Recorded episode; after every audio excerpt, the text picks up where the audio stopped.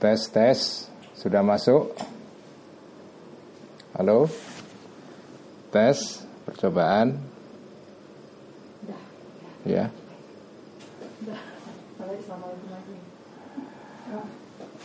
Ya, ada gangguan teknis sebentar. Mari kita mulai dari awal.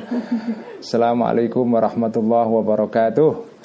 Bismillah, alhamdulillah, wassalatu wassalamu ala rasulillah wa ala alihi wa ashabihi wa man wala. Amma ba'du. Mari teman-teman semua kita mulai ngaji ikhya malam ini. Ini ngaji ikhya pertama pada bulan Ramadan. Kita mulai dengan hadiah Al-Fatihah.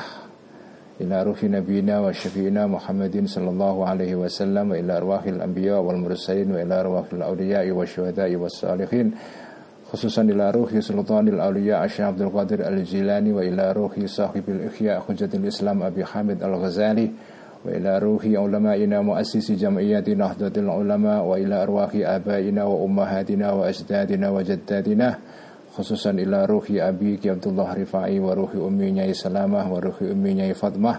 وفر الله ذنوبهم وستر عيوبهم ويعلي درجاتهم. شيء لله لهم الفاتحة. أعوذ بالله من الشيطان الرجيم بسم الله الرحمن الرحيم الحمد لله رب العالمين الرحمن الرحيم مالك يوم الدين إياك نعبد وإياك نستعين اهدنا الصراط المستقيم صراط الذين أنعمت عليهم غير المغضوب عليهم ولا الضالين آمين بسم الله الرحمن الرحيم Kitab Ihya halaman 625 Kita masih berbicara tentang Fadilatu Kazmil Ghaidhi tentang keutamaan mengendalikan marah ya. Qala al-atharu. Ini menerangkan dalil-dalil keutamaan mengendalikan marah berupa al-athar yaitu ucapan-ucapan dan tindakan-tindakan dari para sahabat ya. Jadi dalam istilah ulama eh, hadis itu ada beberapa istilah ya. Ada istilah sunnah, ada istilah hadis, ada istilah khobar, ada al-athar ya. As-sunnah, al-hadis, al-khobar itu maknanya eh, hampir mirip yaitu perkataan dan ucapan tindakan Kanjeng Nabi ataupun penetapannya Kanjeng Nabi. Tetapi al-athar itu artinya adalah ucapan atau tindakan dari yang diriwayatkan dari para sahabat, para tabi'in dan tabi'ut tabi'in ya. Terutama para sahabat ya. Al-atharu ay hadhihi atharun fi fadilati kazmil ghaidhi ya. Ini adalah athar atau ucapan-ucapan sahabat mengenai keutamaannya mengendalikan marah. Qala berkata Umaru Sayyidina Umar radhiyallahu anhu. Kata Sayyidina Umar, "Manittaqallaha lam yashfi ghaidhahu wa man khafallaha lam yaf'al ma yuridu." Walaula yaumul qiyamati lakana ghairu ma tarawna. Man barang siapa ittaqa yang bertakwa, yang mempunyai kesadaran ketuhanan ya. Orang yang memiliki God consciousness, selalu merasakan kehadiran Tuhan pada dirinya. Itu namanya ittaqa ya. Ya ini terjemahan modern ya. Kalau selama ini ya ittaqa takwa artinya takut kepada Allah ya. Ya makna itu tidak salah ya. Makna itu makna yang yang standar yang sering kita pakai untuk memaknai kata takwa ya. Nah, orang yang takwa itu artinya orang yang terus-menerus sadar tentang kehadiran Allah dalam dirinya ya sehingga dia tidak lupa, sehingga dia selalu takut berbuat hal-hal yang melanggar aturan-aturan moral, aturan-aturan Allah dan larangan-larangan perintah-perintah Allah ya. Selalu menjalankan perintah dan menjauhi larangan Allah. Man barang siapa ittaqa yang bertakwa orang ini Allah kepada Allah, lam yashfi maka tidak akan pernah melampiaskan orang ini ghaidhahu terhadap kemarahan orang tersebut ya. Waman barang siapa khafa yang takut Allah kepada Allah lam yaf'al maka tidak akan melakukan orang ini ma segala sesuatu yuridu yang menghendaki orang ini kepada sesuatu itu. Orang yang mempunyai God consciousness ya, memiliki kesadaran tentang Tuhan dalam dirinya, selalu menyadari kehadiran Tuhan dalam hidupnya, dia tidak akan melakukan apa pun yang dia kehendaki. Ya, ingin itu langsung dilakukan, ingin itu langsung dilakukan, tanpa ada kontrol diri, tanpa ada self restraint, jadi kemampuan untuk mengendalikan diri. Walaula yaumul qiyamati dan jika tidak uh, apa itu uh, uh, adanya hari kiamat ya. Walaula yaumul kiamati dan jika tidak ada hari kiamat ya.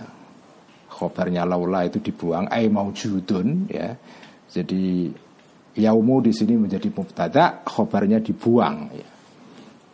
Walaula yaumul kiamati dan jika tidak ada dan jika tidak ada hari kiamat, lakana maka ada ghairuma selain sesuatu tarauna yang uh, melihat kalian semua. Lakana maka ada ma tarauna ini kananya kana tam artinya kana yang hanya memiliki isim saja tanpa ada khobarnya ya. Lakana maka ada ghairu ma tarauna selain sesuatu tarauna yang bakal uh, melihat kalian ya. Jadi kalau tidak ada hari kiamat ya yang ada kalian akan jika tidak ada hari kiamat, tidak jika hari kiamat tidak ada, ya artinya tidak ada hari akhir, ya maka yang akan terjadi adalah hal-hal yang yang tidak kalian lihat, artinya tidak akan ada surga neraka, tidak akan ada hari hari pembalasan, tidak ada padang mahsyar, tidak ada sirotol mustaqim ya. Jadi dari hari kiamat kalau tidak ada hari kiamat ya tidak ada barang-barang gaib itu, tidak ada surga neraka dan seterusnya. Tidak akan terjadi hal-hal yang akan kalian lihat nanti di hari kelak pada saat an, sampean sudah dibangkitkan dari mati, dari kuburan itu ya. Jadi hari kiamat itulah yang uh, menjadi penanda manusia ini ya manusia ini berpindah dari alam fisik ini kepada alam yang non fisik ya. Kalau tidak ada hari kiamat ya kita hanya melihat hal-hal yang sekarang ini ada di dunia saja, tidak ada hal-hal yang bersifat gaib yang hanya bisa diketahui orang kalau nanti sudah ada hari kiamat dan kita hidup di kehidupan kelak, kehidupan gaib ya.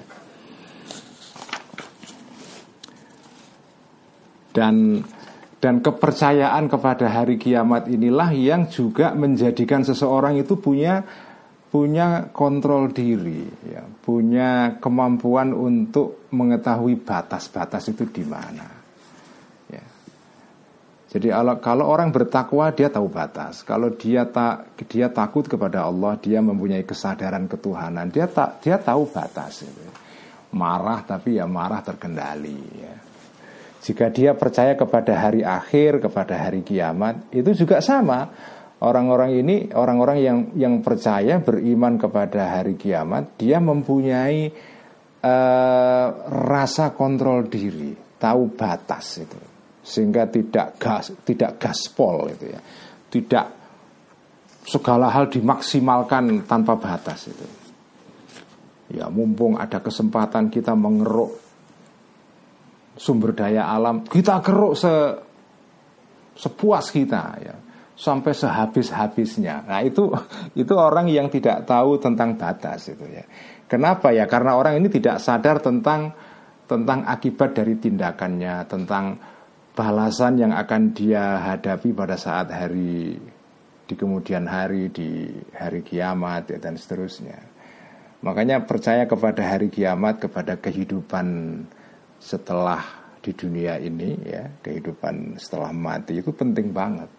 Itu menanamkan kepada diri kita kepada manusia bahwa hidup kita di dunia ini bukan segala-galanya. Sehingga kita harus habis-habisan di sini pokoknya ya sudah karena kehidupan kita hanya di sini saja kita habiskan segala-galanya ya nah Orang yang percaya kepada hari akhir, kepada hari kiamat, kepada kehidupan kelak, kepada akhirat itu tidak begitu cara berpikirnya. Cara berpikirnya adalah ya jenengan tahu batas ya. Hidup di dunia ini bukan segala-galanya. Meskipun itu juga bukan berarti bahwa orang yang percaya kepada hari akhir kemudian tidak bekerja keras untuk membangun dunia ini ya. Karena ada kritik juga dari sebagian kalangan ya. Kepercayaan kepada hari akhir ya, kepada akhirat itulah yang membuat orang beriman itu malas bekerja di dunia ini. Kenapa? Ya karena nanti ada kehidupan lain kok ya. Ngapain kita kerja keras di sini? Itu bukan sesuatu yang diajarkan agama. Jadi kita ini percaya kepada akhirat itu tidak untuk membuat kita itu menjadi kendor untuk membangun dunia ini. Kalau ada orang punya pandangan bahwa ya percaya kepada hari akhirat itu kemudian membuat dia malas, dia berpikir bahwa ya nanti nanti ada kehidupan setelah mati, ya saya nggak perlu bekerja keras di sini. Yang penting saya sholat, puasa, masuk surga, selesai. Saya nggak usah membangun dunia ini. Kalau ada orang berpandangan seperti itu ya keliru. Itu itu kesalahan orang bersangkutan ya.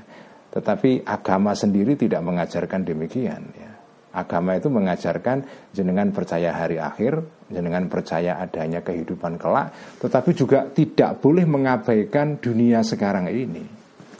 Karena itu orang-orang beriman juga tidak tidak boleh malas, tidak boleh kemudian lupa untuk membangun peradaban misalnya. Nggak boleh itu ya.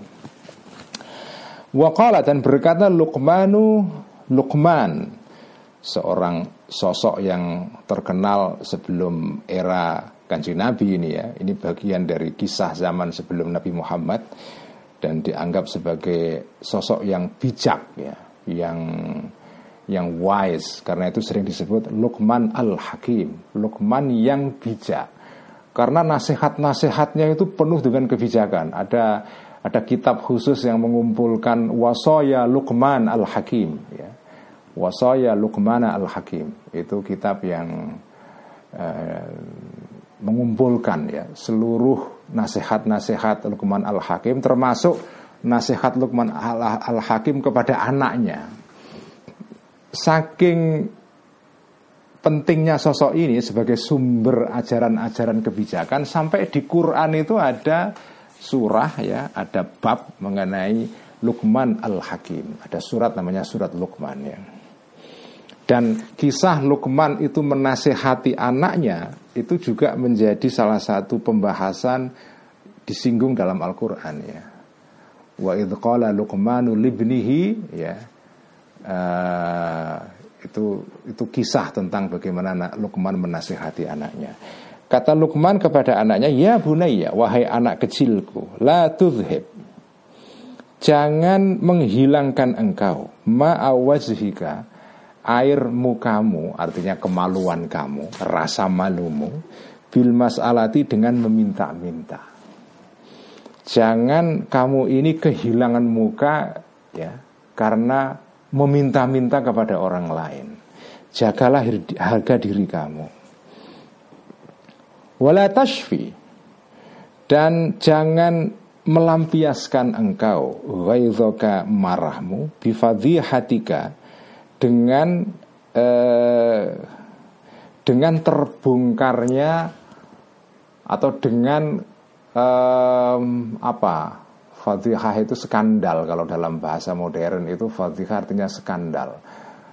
Bifatihatika dengan um, ya skandalmu.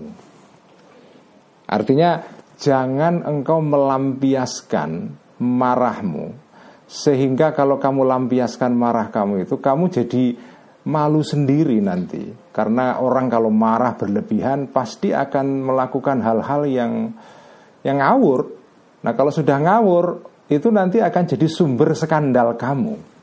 Sumber kemaluan kamu di depan masyarakat itu. Makanya di dalam pembahasan ikhya pada bagian sebelumnya kan salah satu cara untuk menasehati mengendalikan marah kan orang kalau marah ya itu coba eh, pada saat marah itu eh, bawalah cermin ke muka dia lalu suruh melihat orang itu suruh melihat wajahnya pada saat marah di cermin itu. Supaya dia malu sendiri itu ya. Supaya malu sendiri.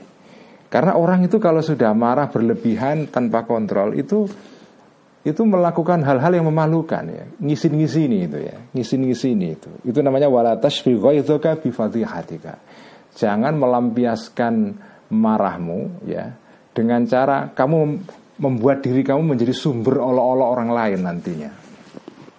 Wa arif dan ketahuilah engkau kodroka terhadap terhadap harga dirimu, ya, terhadap martabatmu, terhadap eh, pangkatmu. Kamu harus mengerti kamu itu harga dirimu di mana, ya, levelmu di mana.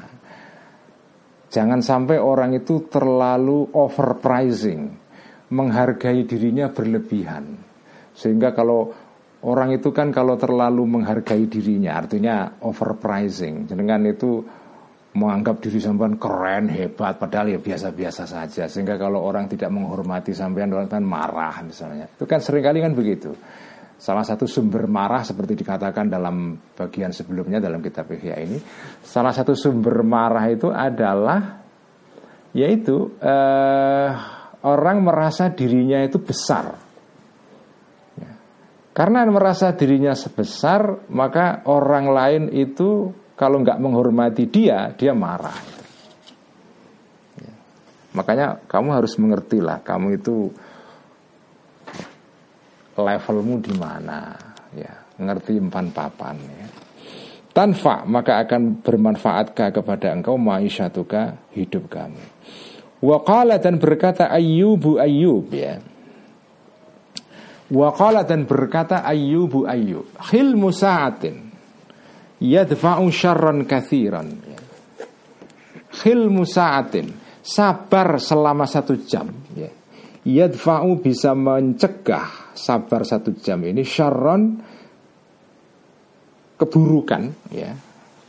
Keburukan atau kejahatan kafiron yang banyak jadi Ayub As-Sakhtian ini Ayub bukan Ayub bukan Nabi Ayub ya tapi ini Ayub As-Sakhtiani salah satu tokoh sufi pada awal-awal abad Hijriah ya mungkin kalau nggak salah hidup pada abad ketiga Hijriah Ayub As-Sakhtiani ini salah satu tokoh penting sama dengan Ma'ruf Al-Karhi dan Fudail bin Iyad, Sahal At-Tustari, tokoh-tokoh yang sering dikutip oleh Imam Ghazali dalam kitabnya ini. Wasdama'a dan berkumpul, pernah berkumpul ya. Sufyanu Sufyan Ats-Tsauri ini imam besar yang kemarin dalam ngaji dalam kuliah Ihya tematik saya bahas ya. Salah satu lima imam yang dijadikan contoh Imam Ghazali untuk menjadi teladan para ahli fikih ya. Imam Syafi'i, Imam Malik, Abu Hanifah, Ahmad ibn Hambal dan Sufyan Ats-Tsauri. Ya, lima ini. Masih ingat ya? Yang salah satu ciri pokoknya ahli fikih atau ulama fikih pada zaman awal Islam dulu itu adalah mereka ini uh, zahidan ya, zuhud, abidan, ahli ibadah, ya, uh, aliman bi ulumil akhirah, ngerti mengenai ilmu-ilmu akhirat dalam pengertian tidak menjadikan ilmu fikihnya sebagai alat untuk mencari status sosial, menang-menangan dalam perdebatan dan seterusnya dan fakihan fi masolihil halki mengerti kemaslahatan orang banyak tidak menghamba kepada kemaslahatan penguasa saja misalnya ya Kemudian wa muridan bi fiqhihi wajhallahi. Mereka menguasai ilmu fikih itu tujuannya karena Allah bukan karena hal-hal duniawi ya. Nah itu salah satu tokoh yang disebut al Ghazali ini Sufyan al Thawri ini. Nah suatu hari Sufyan al Thawri ini berkumpul wa Abu Huzaimah al Yurbu'i dan Abu Huzaimah al Yurbu'i wal Fudail bin Iyadin dan Fudail bin Iyad. Ini tokoh yang uh, penting sekali dalam sejarah sufi awal Islam ya. Yang bersama Sahal At-Tustari itu dikenal sebagai tokoh yang mengajarkan tentang bagaimana pentingnya lapar ya lapar sebagai jalan kerohanian ya lapar sebagai jalan kerohanian fatadzakaru maka saling berdiskusi atau saling membahas ya. orang ketiga ini Sufyan Atsauri, Abu Khuzaimah dan Fudail bin Iyad az-zuhda tentang zuhud ya. Fa'ajma'u maka setujulah ketiga orang ini ala anna afdhalal a'mali. Sesungguhnya amal-amal tindakan-tindakan yang paling mulia adalah al-khilmu sabar indal ghadabi ketika marah. Wasabru dan amal yang paling mulia adalah sabar indat tomai ketika menginginkan sesuatu dari orang lain ya. Jadi inilah amal yang terbaik menurut mereka ini. Sabar pada saat marah, ya. yaitu al-hilm. Ya. Jadi al-hilm itu sudah saya terangkan kemarin ya. Al-hilmu itu sabar dalam pengertian orang lain berbuat jahat kepada sampean. Sampean nggak balas, nggak tersinggung, nggak marah, nggak ya tentu saja marah itu alamiah ya. Tapi kalaupun marah jenengan mengendali mampu mengendalikan marah jenengan jadi al-khilmu itu marah ah, sabar ketika ada orang lain berbuat jahat kepada sampean, sampean nggak balas. Itu namanya al-khilmu. Sabar tapi dalam dalam konteks seperti itu ya. Nah, sabar yang lain wasabru inda toma itu sabar dalam pengertian jenengan kepingin sesuatu ya, kepingin kepingin makan enak, ada orang lain kepingin ada orang lain makan enak, jangan kepingin makan enak tapi tidak punya uang. Ada orang lain punya jabatan begini begitu, jangan kepingin seperti mereka. Ya, nah jenengan menginginkan itu semua, tapi jenengan bisa mengendalikan diri. Itu namanya sabar dalam hal ini ya. Jadi kata sabar dalam bahasa Arab itu punya kosakata yang beda-beda. Dalam bahasa Indonesia sabar semua sama sabar, ya. Semuanya sabar, tapi dalam bahasa Arab lain. Sabar ketika disakiti orang lain jenengan tidak membalas itu bahasa Arabnya al-hilmu. Salah satu nama Allah Asmaul Husna itu Al-Halim. Allah itu maha sabar dalam pengertian hambanya berbuat maksiat ini itu ini itu Allah sabar mengampuni mereka. Itu namanya Al-Halim. Tetapi kalau sabar jenengan tertimpa musibah ya, jenengan sabar itu bahasa Arabnya as Jenengan kepingin itu ya, tapi jenengan bisa mengendalikan diri, tidak mengumbar syahwat, itu namanya sabar. Ya. Waqala dan berkata rajulun seorang laki-laki li Umar kepada Sayyidina Umar ya. radhiyallahu anhu pada saat Sayyidina Umar ini sudah jadi khalifah ini ya. Ini ada orang tiba-tiba datang kepada Sayyidina Umar Kemudian melontarkan tuduhan yang tidak berdasar Apa kata orang ini? Wallahi demi Allah ya. Suatu ketika Sayyidina Umar ini membagi ghanimah ya.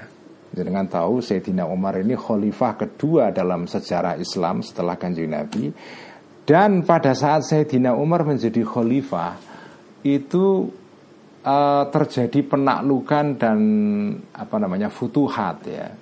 Tanah-tanah di sekitar Jazirah Arab berhasil dikuasai oleh pasukan Islam. Dibuka hanya dibabat alas ya.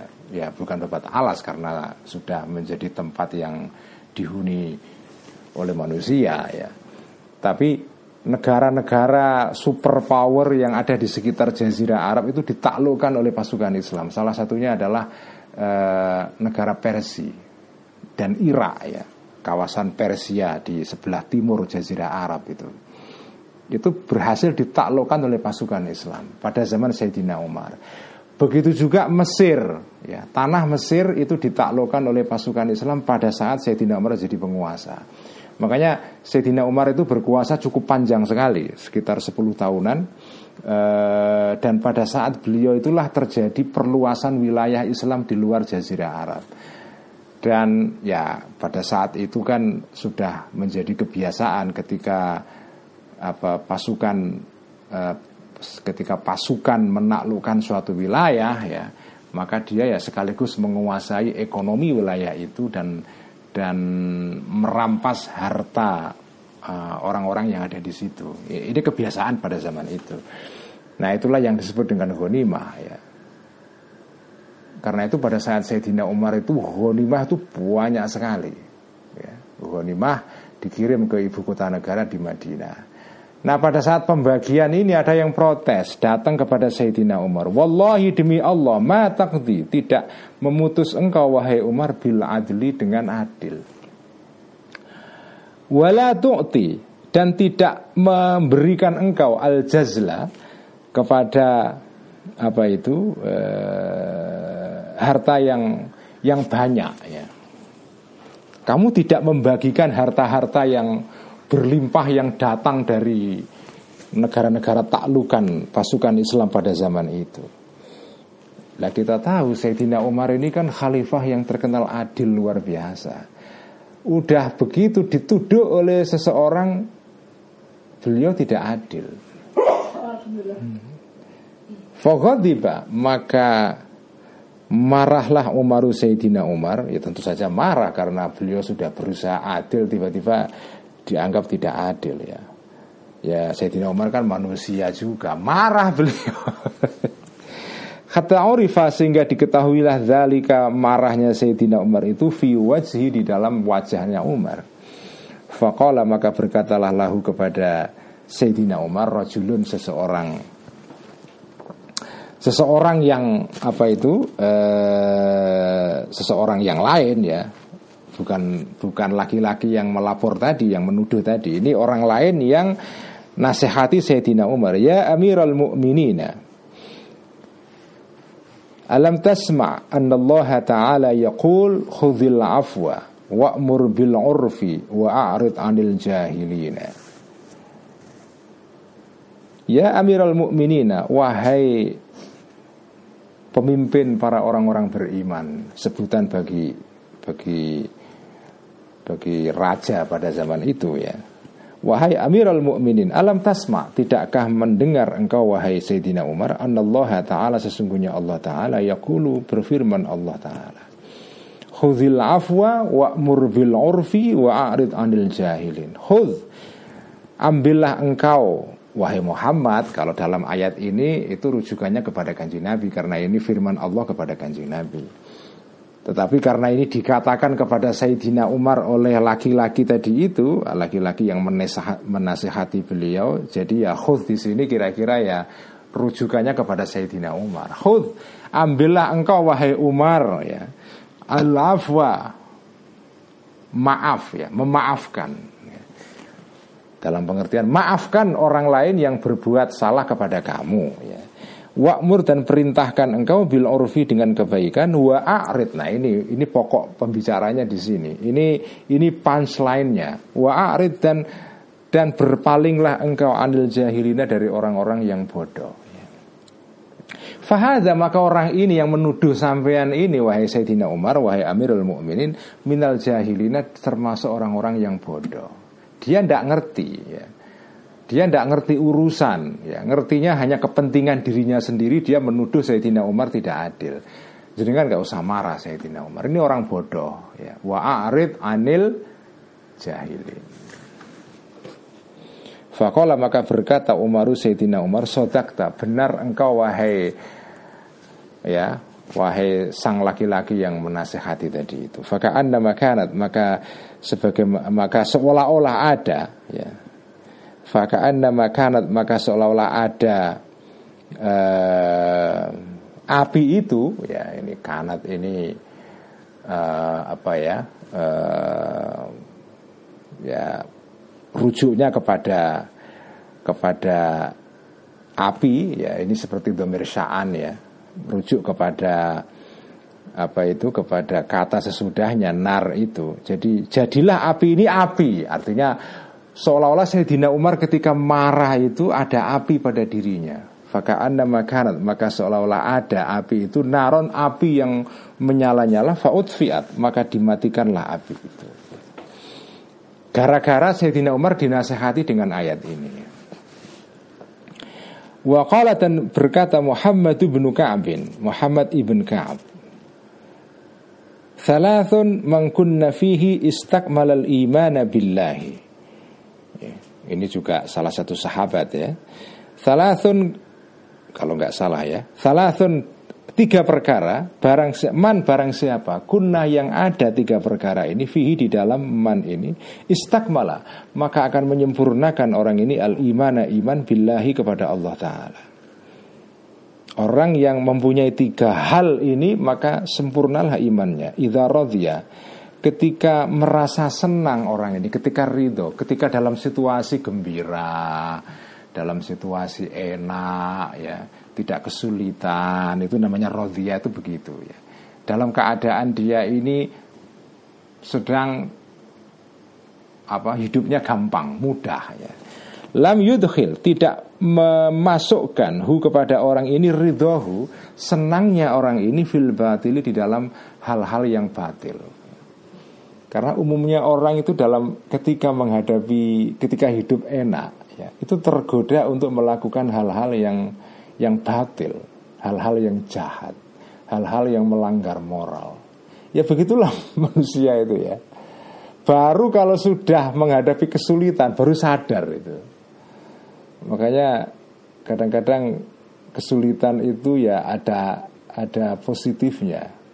Karena begitu orang itu menghadapi kesulitan ya, menghadapi saat-saat yang uh, penuh dengan problem gitu, maka dia sadar tentang tentang dirinya, tentang kesalahan-kesalahannya dan seterusnya. Tapi pada saat pada saat enak, pada saat hidupnya gampang, mudah, ya dia sembrono, ya. Uh, ya seperti di, disebutkan dalam Quran itu. Uh, ketika digambarkan dalam Al-Quran ketika orang naik kapal di tengah lautan terkena badai itu semua mereka berdoa kepada Allah. Orang-orang orang-orang yang suka berlayar itu ketika mereka menghadapi badai di tengah laut ya kapalnya sedang oleng dan segala macam dia baru ingat kepada Allah. Fa idza fil bahri ta'awullaha mukhlishina lahuddin ketika sedang menghadapi kesulitan di laut berdoa kepada Allah. Falamma najahum ilal barri idzahum yusyrikun ketika Allah sudah menyelamatkan mereka sampai ke apa ke daratan dengan selamat kemudian menghadapi hidup yang gampang lalu enak kembali lupa semuanya itu. Jadi orang yang pada saat berada dalam hidup yang enak itu kenikmatan hidupnya ini tidak membuat dia berbuat hal-hal yang batil. Itulah orang yang sempurna imannya. Karena umumnya orang nggak begitu. Ya. Algoritma manusia itu adalah dalam keadaan orang itu gembira, dalam keadaan hidupnya senang, dia cenderung sembrono, cenderung melakukan hal-hal yang mengandung moral hazard, ya. Mengandung cacat moral, mengandung ya, hal-hal yang melanggar moral itu. Sebaliknya wa idza dan jika marah orang ini, ya, lam yukhris tidak mengeluarkan Hu kepada orang ini ghadabuhu marahnya orang tersebut anil haki dari kebenaran. Pada saat dia marah, marahnya tidak membuat dia kemudian melakukan hal-hal yang uh, tanpa batas, ya. hal-hal yang melanggar moral. Artinya dia bisa mengontrol dirinya itu ya. Itu namanya kazmul ya itu. Ini kan kita berbicara mengenai soal mengendalikan marah. Wa idza dan ketika orang ini mampu mampu untuk apa membalas orang lain yang berbuat jahat kepada dia karena dia punya kekuasaan misalnya ya lam yatanawal ketika dia punya kekuasaan ketika dia punya power lam yatanawal tidak mengambil orang ini ma sesuatu laisa yang tidak ada sesuatu itu lahu bagi orang itu umumnya orang seperti ada gium dalam ilmu politik ya ketika punya power, punya kekuasaan, cenderung menyalahgunakan kekuasaan itu. Ya. Nah, orang yang sempurna imannya adalah pada saat dia punya kekuasaan tidak melakukan abuse of power, tidak melakukan menyalahgunakan kekuasaannya itu. Itulah tanda-tanda orang yang sempurna imannya. Nah, kalau kita teman-teman semua ya, kalau kita baca hadis seperti atau ini bukan hadis ini kata al-athar ya kata sahabat ya. Kalau jenengan memerhatikan hal seperti ini ya. Yang disebut iman itu sebetulnya bukan bukan semata-mata iman kepada Allah saja itu. Iman percaya, iman kepada Allah. Iman kan iman iman percaya kepada Allah pada hal-hal yang gaib. Tetapi iman seperti itu itu iman yang belum sempurna. Karena kalau kita memahami asar ini dengan tepat ya, ini menunjukkan bahwa yang disebut dengan iman itu baru sempurna kalau iman itu memiliki dampak sosial, dampak horizontalnya. Ya. Ketika kita iman, iman itu membuat kita kemudian berbuat hal-hal yang bermanfaat bagi orang lain. Ketika kita berkuasa tidak menyalahgunakan kekuasaan kita, itulah tanda kesempurnaan iman. Karena kalau mengatakan iman itu kan mudah kan. Iman kepada Allah raditu billahi rabba wa bil islami dina wa bi muhammadin nabiyan wa rasulah itu bayatnya. Bayatnya teman-teman banser kalau apa ya lagi bayat kan. Ya ya gampang mengatakan raditu billahi rabban itu gampang banget ya kita mengatakan iman kepada Allah dan seterusnya itu gampang sekali. Belum sempurna kalau jenengan belum diuji. Salah satu ujiannya adalah kalau jenengan dapat kekuasaan, mampu nggak mengendalikan diri tidak menyalahgunakan kekuasaan itu. Kalau jenengan mampu, imannya itu jenengan sempurna. Wajah dan berkata rojulun dan datang rojulun seorang laki-laki ila Salmana kepada sahabat Salman al Farisi. Fakola maka berkatalah laki-laki ini, Ya Aba Abdillahi, wahai Aba Abdillah.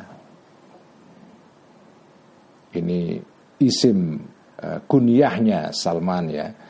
Orang Arab itu punya kebiasaan uh, memanggil orang lain itu tidak dengan namanya sendiri ya. Jadi memanggil nama langsung itu ya ya ya boleh saja ya orang namanya Umar dipanggil Umar ya biasa. Tapi juga ada kebiasaan orang Arab itu kalau memanggil orang lain dengan panggilan yang disebut dengan isim kunyah, yaitu panggilan yang menggunakan uh, awalan bapaknya atau anaknya. Kalau jenengan punya anak namanya Muhammad, jenengan disebut sebagai bapaknya Muhammad. Ya.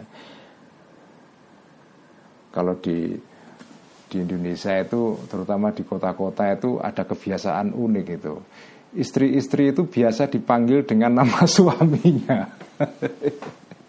Mbak Admin ini kadang-kadang tapi dia tak larang gitu ya.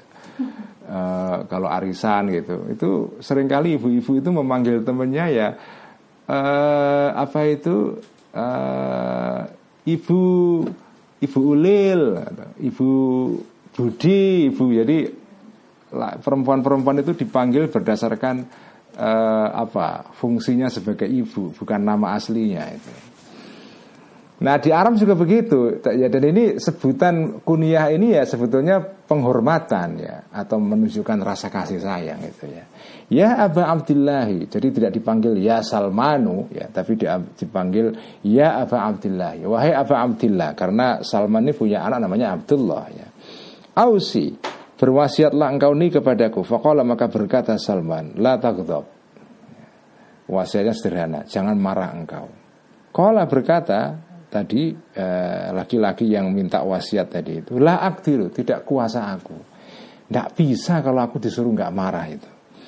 Kola berkatalah Salman Fa'in godibta Jika marah engkau fa'amsik Maka kendalikanlah engkau lisanaka terhadap lisanmu Wayadaka dan tanganmu. Oke, kalau kamu nggak bisa mengendalikan marah, minimal kalau kamu marah itu mulutmu tidak ikut marah, tanganmu tidak ikut marah. Jadi yang marah biar hatimu saja. Tetapi jangan sampai keluar dalam bentuk kata-kata kotor, dalam bentuk kekerasan dengan tangan dan seterusnya.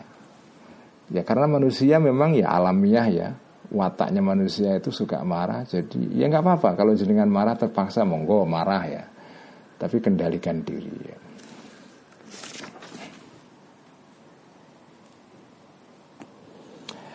Ah, sekarang kita pindah ke fasal baru. Bayanu fadilatil hilmi. Setelah kita berbicara tentang keutamaannya mengendalikan marah, kita sekarang masuk kepada pembahasan tentang keutamaannya sabar dalam pengertian al-khilmu itu sabar jenengan di disakiti orang lain dengan tidak membalas, tidak membalas itu namanya al-khilmu. Bayanu fadilatil khilmi ayhada ini adalah penjelasan tentang keutamaannya sabar. Ya alam, ketahuilah annal khilma sesungguhnya sabar afdolu lebih utama min kazmil ghaidhi daripada mengendalikan marah. Mengendalikan marah bagus, tetapi sabar lebih bagus daripada mengendalikan marah. Karena kalau mengendalikan marah itu kan jenengan sudah marah dikendalikan. Tapi kalau jenengan punya sifat khilmu itu marah itu belum terjadi. Jadi kalau mengendalikan marah itu namanya kalau penyakit itu ya preventif ya. Apa sorry kuratif ya. Kuratif jadi ibarat penyakit itu diobati. Tapi kalau sabar itu namanya preventif tindakan preventif. Jadi sebelum terjadi penyakit dicegah dulu. Nah, itu namanya al-hilmu jadi al-hilmu itu sifatnya preventif kalau kazmul ghaidhi itu sifatnya adalah kuratif artinya mengobati ya. Lianna kazmal ghaidhi karena sesungguhnya apa mencegah marah ibaratun itu adalah ungkapan reflek, refleksi ya ungkapan wujud anitahallumi dari memaksa-maksa diri untuk sabar itu tahallum ya bahasa Arab itu punya pola kata kerja yang unik ya. Kalau kita kan kata kerja misalnya apa pergi ya sudah pergi saja. Makan atau menolong ya sudah selesai menolong ya.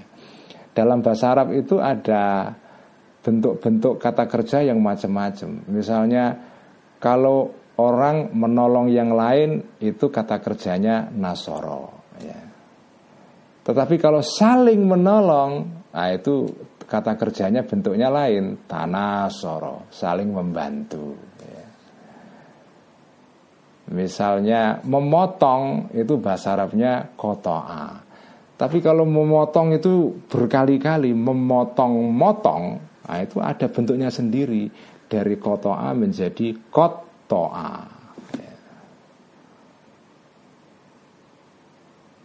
Nah, salah satu bentuk kata kerja itu adalah jenengan melakukan pekerjaan itu dengan dengan usaha yang lebih. Artinya tidak tidak melakukannya secara santai, tapi ada ada effort, ada usaha lebih itu ya. Nah itu bentuk kata kerjanya adalah menggunakan pola tafa'ala. Ya. Misalnya uh, sabar, bersabar itu kata kerjanya haluma. Tetapi kalau memaksa diri untuk sabar itu tahallama jenengan berusaha keras untuk sabar. Artinya kesabaran itu belum terjadi, belum tertanam dalam diri jenengan secara alamiah. Tetapi masih di masih masih masih latihan ya. Belum menjadi habit, belum menjadi kebiasaan yang tertanam dalam diri jenengan. Tapi kalau baru latihan sabar, usaha sabar, itu namanya tahal lama. Nah, itulah makanya bahasa Arab itu mengenal uh, kata kerja yang macam-macam bentuknya ya sesuatu yang tidak ada kita nggak kita lihat dalam bahasa Indonesia itu jadi li'anna kazmal ghaidhi karena sesungguhnya mencegah mengendalikan marah ibaratun itu ungkapan wujud anit tahallumi dari sabar yang yang diusahakan ya. Aitakalluful hilmi yaitu maksudnya adalah berusaha untuk sabar dalam pengertian sabar belum menjadi watak sampean. Jadi masih masih latihan sabar itu. Itulah namanya mengendalikan marah. Jadi kalau jenengan marah terus dikendalikan, itu jenengan artinya belum sabar, tapi baru latihan sabar itu ya. Bahasa Arabnya tahallum, ya. tahallum walayah taju dan tidak butuh ila kazmil ghaidhi kepada mencegah atau mengendalikan marah ilaman kecuali orang haja yang sudah uh, sudah apa itu bangkit ya sudah bergejolak ghaidhuhu marahnya orang itu orang yang berusaha sabar itu kan melakukan melakukannya setelah marah terjadi pada orang itu.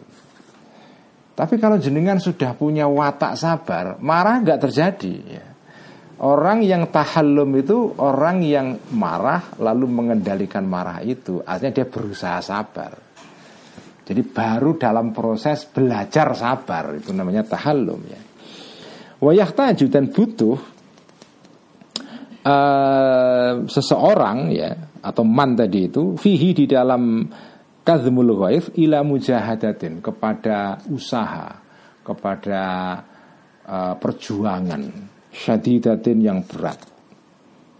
Tetapi walakin idza ta'awwada ketika menjadi biasa atau membiasakan ya atau berusaha membiasakan ta'awwada tadi kan wazannya atau polanya tafa'ala sama dengan tahallum ta'awwada itu kata kerja yang maknanya berusaha untuk menjadikan sesuatu sebagai kebiasaan itu namanya ta'awwada ya.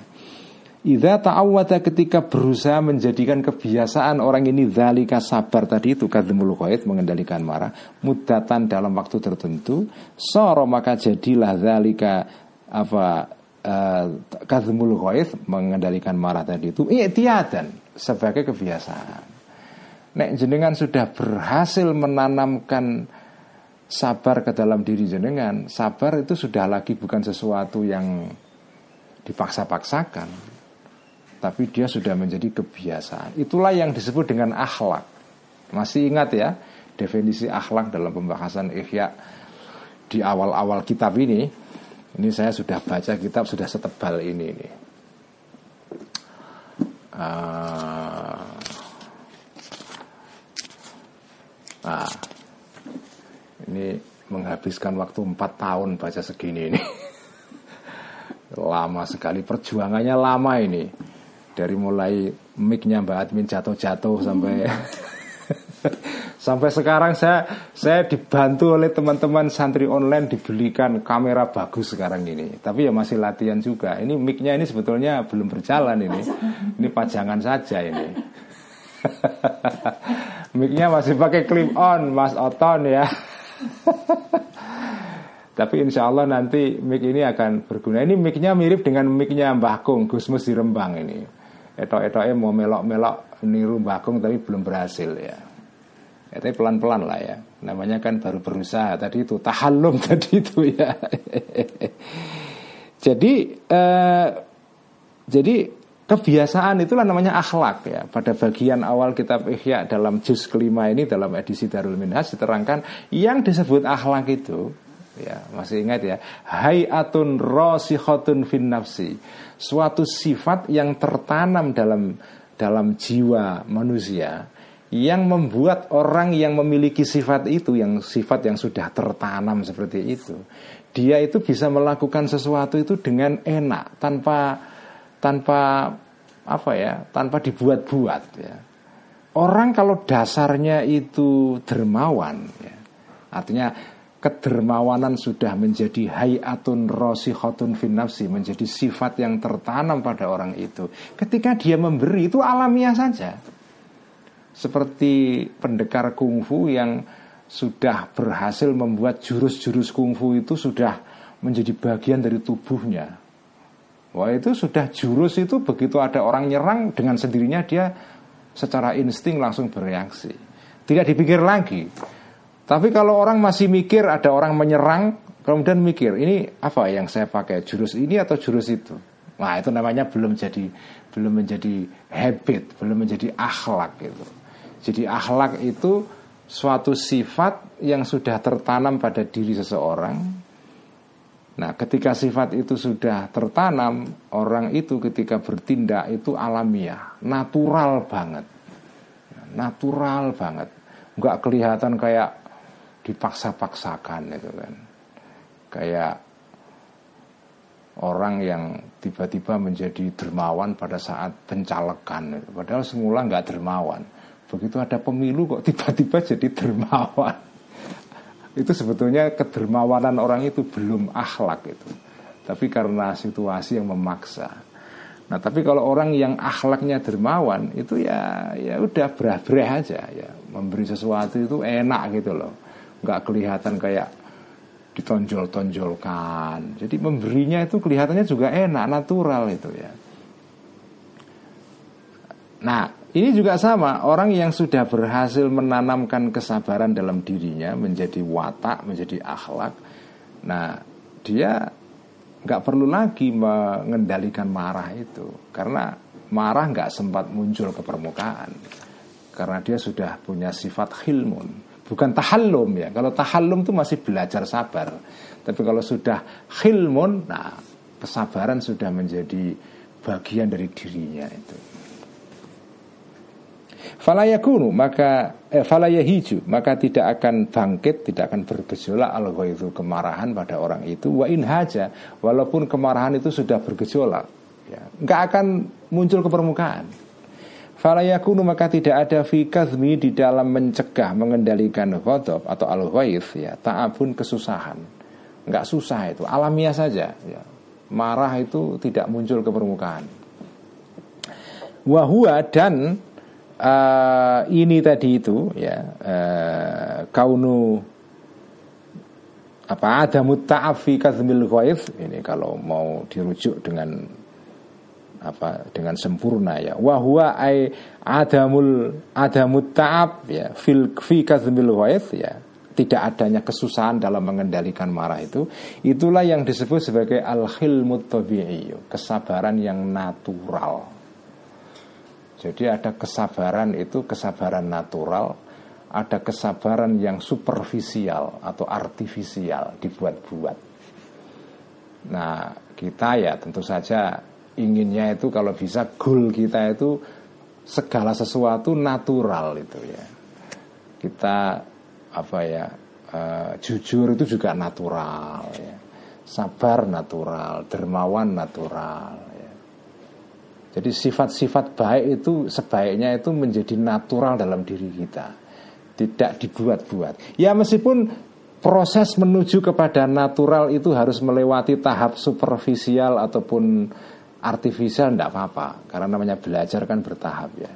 Mula-mula sabar artifisial. Ya. Tapi kemudian pelan-pelan menjadi sabar yang natural. Bagus ya. Ya minimal walaupun artifisial tapi sabar lah ya daripada marah sama sekali. Ya kalau marah natural itu tidak bagus. Walaupun natural tapi kalau marah nggak bagus itu ya. Kalau bisa dikendalikan itu. Wahua dan dan sabar yang natural ini adalah dalalatu kamalil akli, petunjuk kesempurnaannya akal seseorang. Jadi orang yang orang yang bisa mengendalikan marah itu orang yang rasional. Orang yang rasional wastilahi dan e, menguasainya apa itu akal ya atau menguasai terhadap akal ya wal istilai alaihi ya wangkisari kuwatil ghadabi dan eh, ambiarnya atau pecahnya kekuatan marah artinya marah itu kekuatannya sudah hilang sama sekali wa khudu'iha dan tunduknya kuwatul ghadab lil akli kepada akal kita. Orang yang rasional adalah yang bisa menundukkan kekuatan marah kepada dirinya. Dia nggak dikuasai oleh marah itu. Walakin walakin ibtida'uhu tetapi permulaannya al-khilmut tabi'i tadi itu sabar natural itu adalah at-tahallumu ya berusaha sabar dulu. Jadi dimulai dari sabar yang yang arti ya yang dibuat-buat ya, yang dipaksa-paksakan. Ya namanya latihan kan begitu, dimulai dulu sabar yang dipaksa-paksakan sebelum menjadi sabar yang natural. Wakadzmul ghaidhi dan mencegah atau mengendalikan marah takallufan secara memaksakan diri. Kala bersabda Rasulullah Rasulullah Sallallahu Alaihi Wasallam Innamal ilmu bitta'allum Innamal ilmu bitta'allum Ini Ini penting sekali ya Innamal ilmu sesungguhnya Mengetahui Jadi di sini al ilmu ini bukan kata benda Tetapi kata kerja ya. kata kerja dalam bentuk masdar ya. Dalam bahasa Arab itu ada kelas kata namanya masdar Yang dalam bahasa Inggris mungkin disebut dengan verbal verbal verbal noun Jadi kata kata benda yang bentuknya atau kata kerja yang bentuknya kata benda Atau kata benda yang bentuknya kata kerja ya. Innamal ilmu sesungguhnya mengetahui ya, Bukan pengetahuan ya Mengetahui itu kita alumi dimulai dengan cara belajar dulu. Jenengan tidak bisa mengetahui sesuatu kalau nggak belajar dulu. Jenengan tidak bisa sabar kalau tidak belajar sabar dulu. Inilah dalilnya. Kenapa penting latihan dulu? Nggak apa-apa. Mula-mula nggak natural. Belajar dulu nggak apa-apa. Wal hilmu dan sabar halumi dimulai dengan belajar sabar dulu. Waman barang siapa? Ya taharro yang selalu apa ya uh, selalu uh, menjaga ya atau dalam makna pondoknya itu ngati-ngati ya barang siapa ya taharro yang apa ya berusaha untuk apa ya menjaga diri ya atau berusaha untuk memperoleh itu ya. Al khaira kebaikan. Jadi menjaga diri supaya dapat kebaikan. Orang yang berusaha untuk mendapatkan kebaikan yukto Artinya ada usaha, ada proses, ada apa ya, ada ada ada usaha dari orang itu. Kalau orang melakukan proses untuk meraih kebaikan, maka yukto akan diberilah orang ini hu kepada kebaikan itu. Waman dan barang siapa ia tawakal yang berusaha menghindari, menjaga diri asyara terhadap kejahatan, yuko, maka akan dijagalah orang ini hu kepada syar. Asyara memberikan isyarat, ini syarahnya Al-Ghazali kepada hadis ini ya. Asyara memberikan isyarat kanjeng Nabi melalui sabdanya tadi itu, bihada dengan penjelasan ini, dengan sabda ini, ila anak tisabal khilmi. Sesungguhnya, kepada sesungguhnya meraih atau memperoleh sabar Torikuhu jalannya iktisabul hilmi Orang dapat sabar itu jalannya ya atahallu mau belajar sabar Awalan mula-mula Watakallufuhu dan berusaha untuk sabar Itu takalluf ya Kama anak tisabal ilmi sebagaimana meraih ilmu Torikuhu jalannya meraih ilmu Ata'allumu adalah belajar Jadi proses ya tetapi ujung proses itu adalah jenengan menjadikan sesuatu itu natural pada diri jenengan. Ya. Kalau belum natural, ya itu masih prosesnya masih masih belajar. Gitu, ya. Sekian ngaji ya malam ini, semoga kita dapat faedah dan bisa belajar pelan-pelan menjalankan ajaran kitab Ihya tentang cara mengendalikan sabar ini ya. Mari kita tutup dengan salawat tibil kulub. Allahumma salli ala sayyidina Muhammadin tibbil qulubi wa dawaiha wa afiyatil abdani wa shifaiha ونور الأبصار وضيائها وعلى آله وصحبه وسلم. اللهم صلِّ على سيدنا محمد طب القلوب. ودوائها وعافية الأبدان وشفائها ونور الأبصار.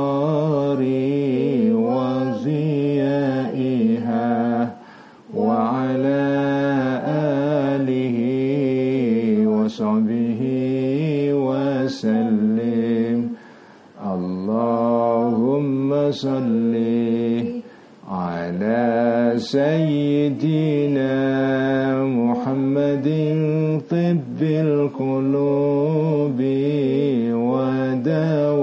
ودوائها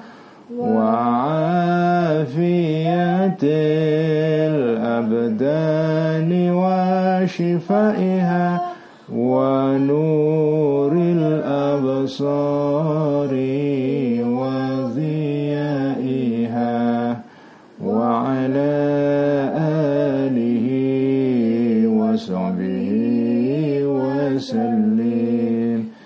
Sekian Assalamualaikum warahmatullahi wabarakatuh.